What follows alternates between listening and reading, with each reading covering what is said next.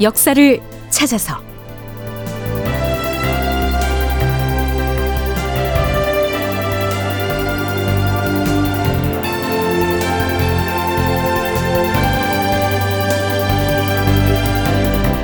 제 1214편. 누르하치가 죽고 홍타이지가 즉위하였다. 극본 이상락, 연출 황형선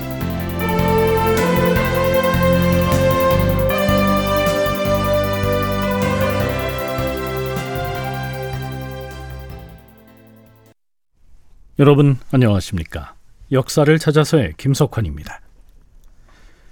인조 제위 5년째인 서기 1627년 1월 13일 철기병을 앞세운 후금의 군사 3만 명이 얼어붙은 압록강을 건너 불시에 쳐들어와서 의주성을 함락합니다. 후금군은 이어서 평안도 곽산에 위치한 능안 산성을 포위하지요.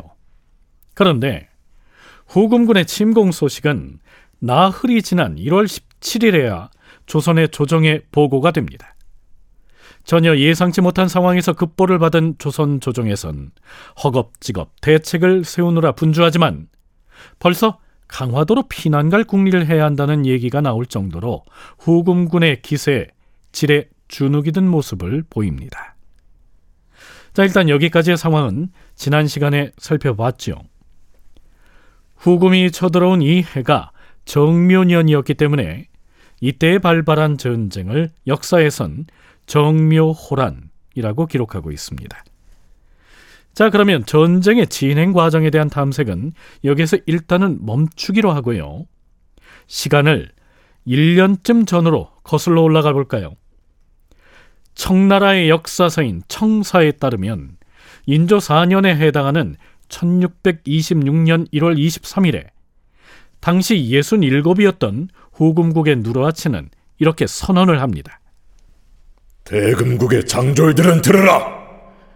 짐은 스물다섯 살 때부터 군사를 일으켜서 숱한 전투를 승리로 이끌었다. 짐이 정벌에 나선 이래 싸워서 이기지 못한 전쟁이 없었으며 공격을 감행하여 극복하지 못한 적군도 없었노라. 어찌 이 영원성 하나를 깨뜨리지 못하겠는가? 짐이 승전의 깃발을 휘날리는 것이 어찌 하늘의 뜻이 아니겠는가? 자, 영원성으로 진군하라!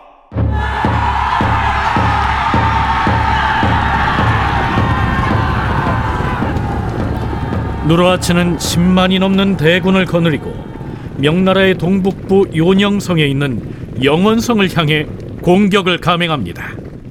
폐하, 이제 우리가 성에 근접하였으니 명나라 측에선 틀림없이 산해관 밖으로 구원군을 내보낼 것입니다. 만일 구원군이 도착해서 성 안에 있는 병력과 합세를 하게 되면 상대하기가 어려워집니다. 음... 그들이 도착하기 전에 성을 포위해야 합니다. 알겠다. 하지만 싸우지 않고 이길 수 있다면 그 방법이 최상의 작전이 아니겠느냐. 성 밖에서 사로잡은 한족 병사 몇 사람을 성 안에 사신으로 들여보내서 적군의 장수에게 항복을 종용하도록 하라. 알겠습니다. 자, 너희들은 성 안으로 들어가서 우리가 항복을 권유하는 요청을 너희들의 장수에게 전하라. 속히 들어가라.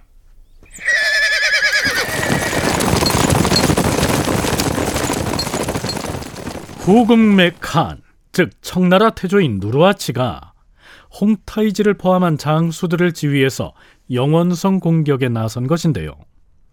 만일 이 전투에서 후금이 승리를 거둔다면 산해관 안쪽으로 진입을 해서 북경 쪽으로 진격하겠다는 계산을 했겠지요.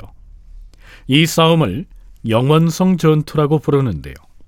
그런데 이때 영원성 안에서 방어군을 지휘하고 있는 사람은 42살의 명나라 장수 원숭환이었습니다.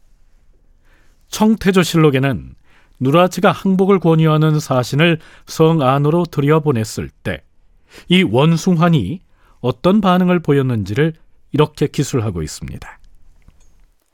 누르하치가 이끄는 후금의 대군은 영원성 인근에 도착한 뒤에 산의 대로를 가로질러서 성에서 오리쯤 떨어진 곳에 군사 진영을 설치하였다.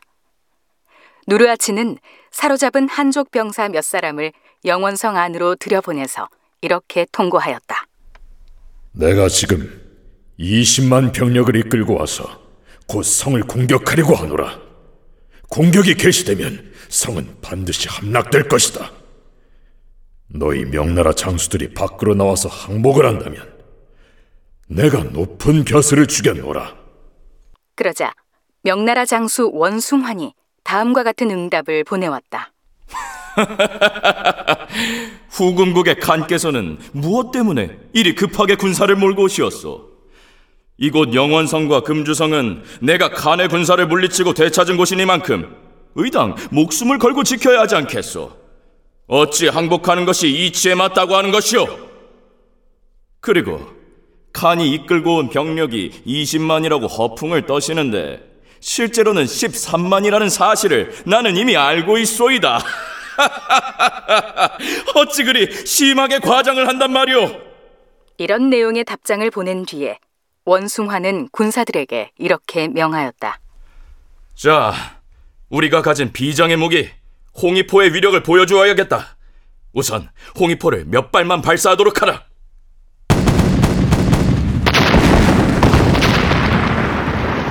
원숭환이 후금군의 진지를 향해 홍이포 몇 발을 발사하자 깜짝 놀란 후금군이 홍이포의 사거리 밖으로 서둘러 진지를 이동하였다. 네, 여기에 나오는 홍이포는 붉을 홍자에 오랑캐 이자를 쓰는 포탄입니다. 이런 이름이 붙은 내력은 다음과 같습니다. 홍이포는 16세기에서 17세기에 걸쳐 포르투갈, 스페인, 네덜란드 등의 유럽 세력이 동아시아로 진출하면서 전래된 화약 무기이다. 홍이포는 명나라에서 서양의 컬버린 포를 바탕으로 모방하여 제작한 중국식 대포이다. 당시 명나라에서는 네덜란드 사람을 붉은 털의 오랑캐라는 뜻으로 홍모이라고 칭하였기 때문에 그 대포를 홍이포라고 하였던 것이다. 네, 그러니까 이른바 대항해 시대라고 불리던 그 시기에 유럽에서 유래된 포를 모방해서 명나라에서 제조한 포가 바로 홍이포였던 것 같은데요. 후금에서는 이 포의 최대 사거리 등 홍이포에 대한 정보가 없었던 모양입니다. 명나라군이 본보기로 몇 발을 발사한 포가 자신들이 진을 치고 있는 곳으로 떨어지자 깜짝 놀라서 진지를 옮긴 것을 보면 말입니다.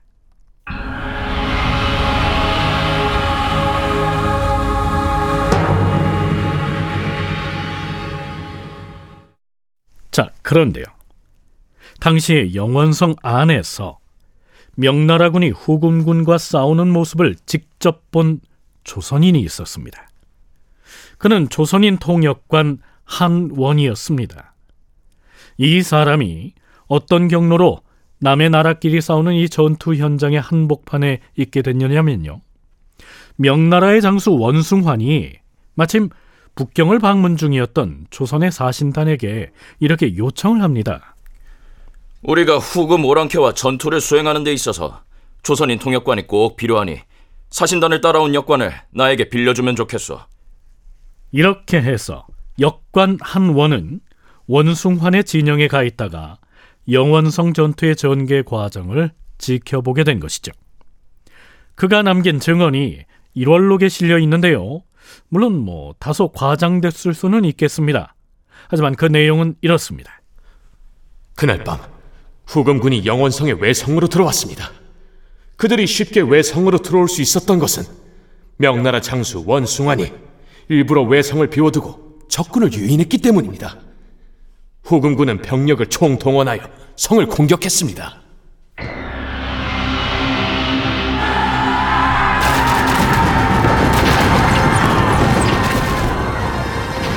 후금군이 활과 총과 대포를 쏘자 성위에 있던 명나라군은 일시에 불을 켜서 천지를 환히 비추고는 공사들은 후금 모랑캐를 향하여 화살을 날려라! 포를 발사하라! 성벽 아래로 돌을 굴려라!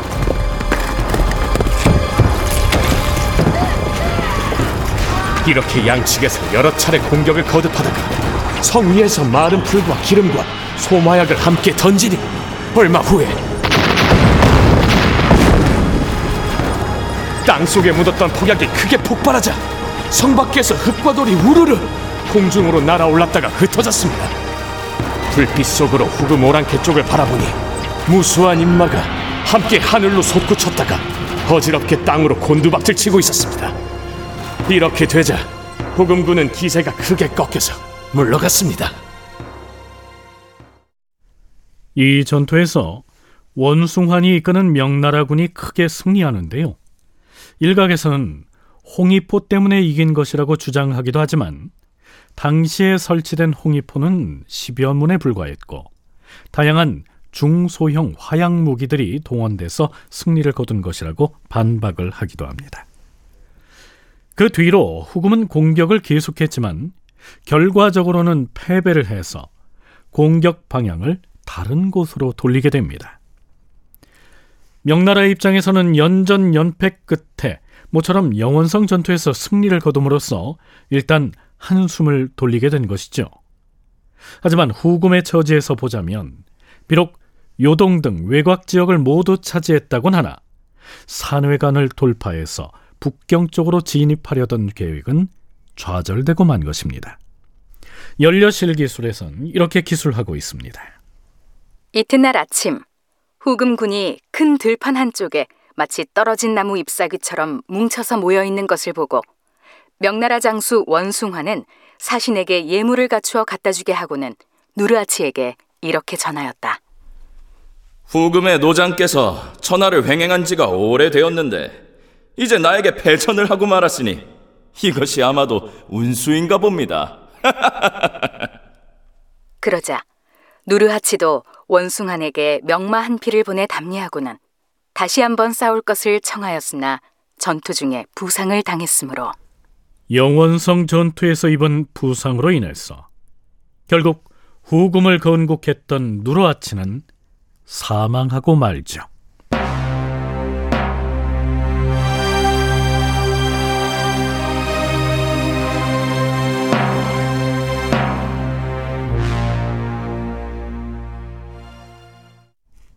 우리가 앞에서 명나라와 후금이 맞부딪힌 이 영원성 전투를 비교적 상세하게 소개한 그 이유는 이 전쟁의 결과로서 누르와치가 세상을 떠남으로써 후금의 권력 판도에 지각 변동이 일게 됐고 그에 따라서 조선과 후금의 관계 역시 새로운 국면을 맞이했기 때문입니다.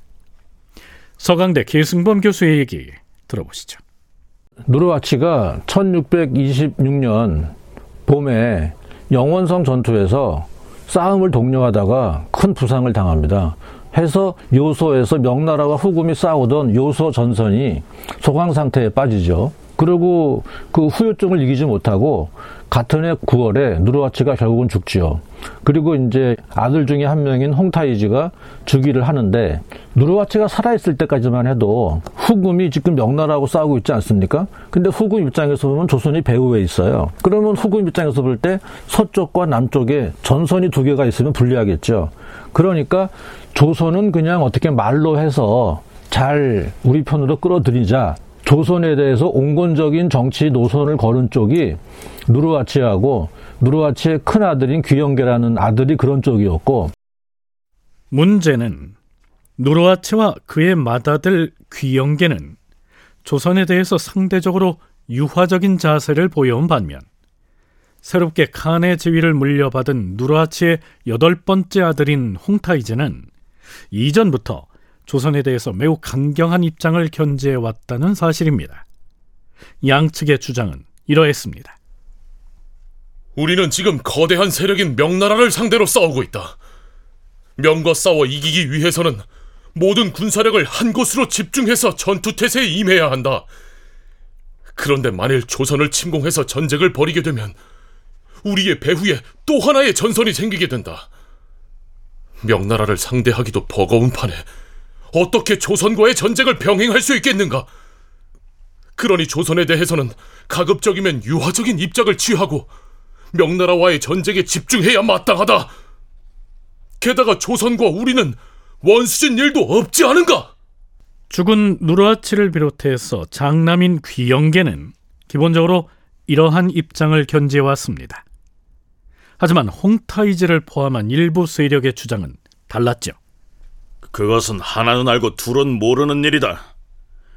이전에 왕이었던 광해군과 지금 새로 즉위한 왕은 우리와 명나라를 대하는 태도가 딴판이란 사실을 알아야 한다. 장차 우리와 명나라가 전면전을 치르게 되면 명나라에 대한 사대 의리를 중시해온 조선은 명나라의 지원 요청을 거부할 수가 없을 것이다. 명나라와 조선은 같은 편이다. 그러니 우선 군사를 동원하여 조선을 쳐서 항복을 받은 다음에 명나라와의 전쟁에 총력을 기울여야 하는 것이다. 누르하치 생전에도 양측은 이처럼 입장 차이가 팽팽했는데요. 이제는 조선에 대해서 유화 정책을 유지해왔던 누르하치가 죽고 강경파의 상징이었던 홍타이지가 칸의 지위에 올랐으니 후금의 조선 침공은 돌이킬 수가 없게 되어버린 것이죠. 그런데다 홍타이제는 칸으로 즉위하자마자 이 권력 체계를 자신 중심으로 재편을 해버립니다. 여주대 박현모 교수의 설명 들어보시죠.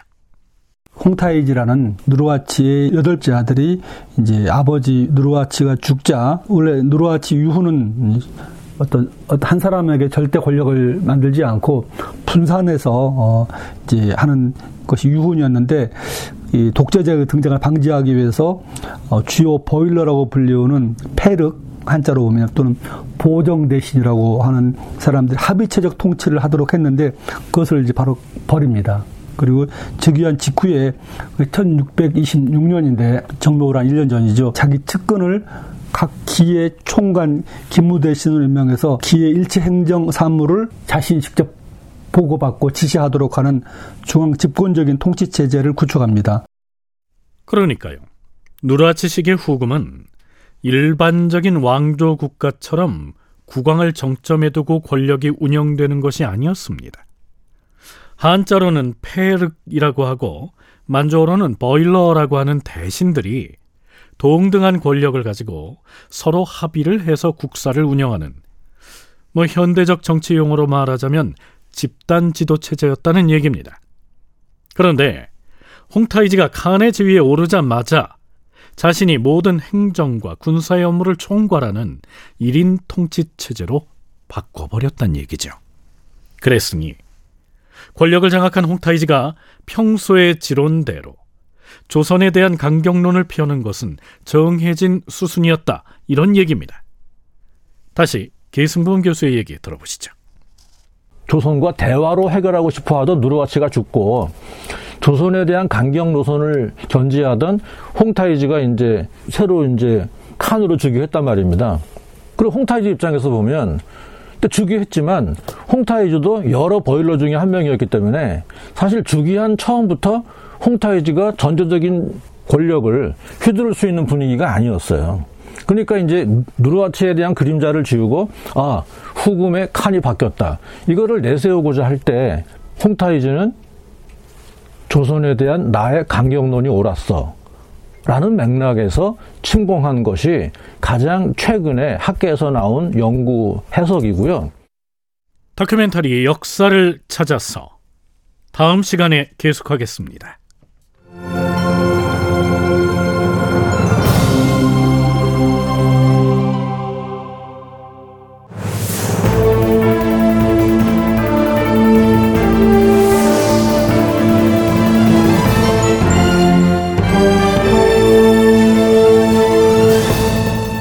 다큐멘터리 역사를 찾아서 제 1214편 누르하치가 죽고 홍타이지가 즉위하였다. 이상락 극본 황영선 연출로 보내드렸습니다.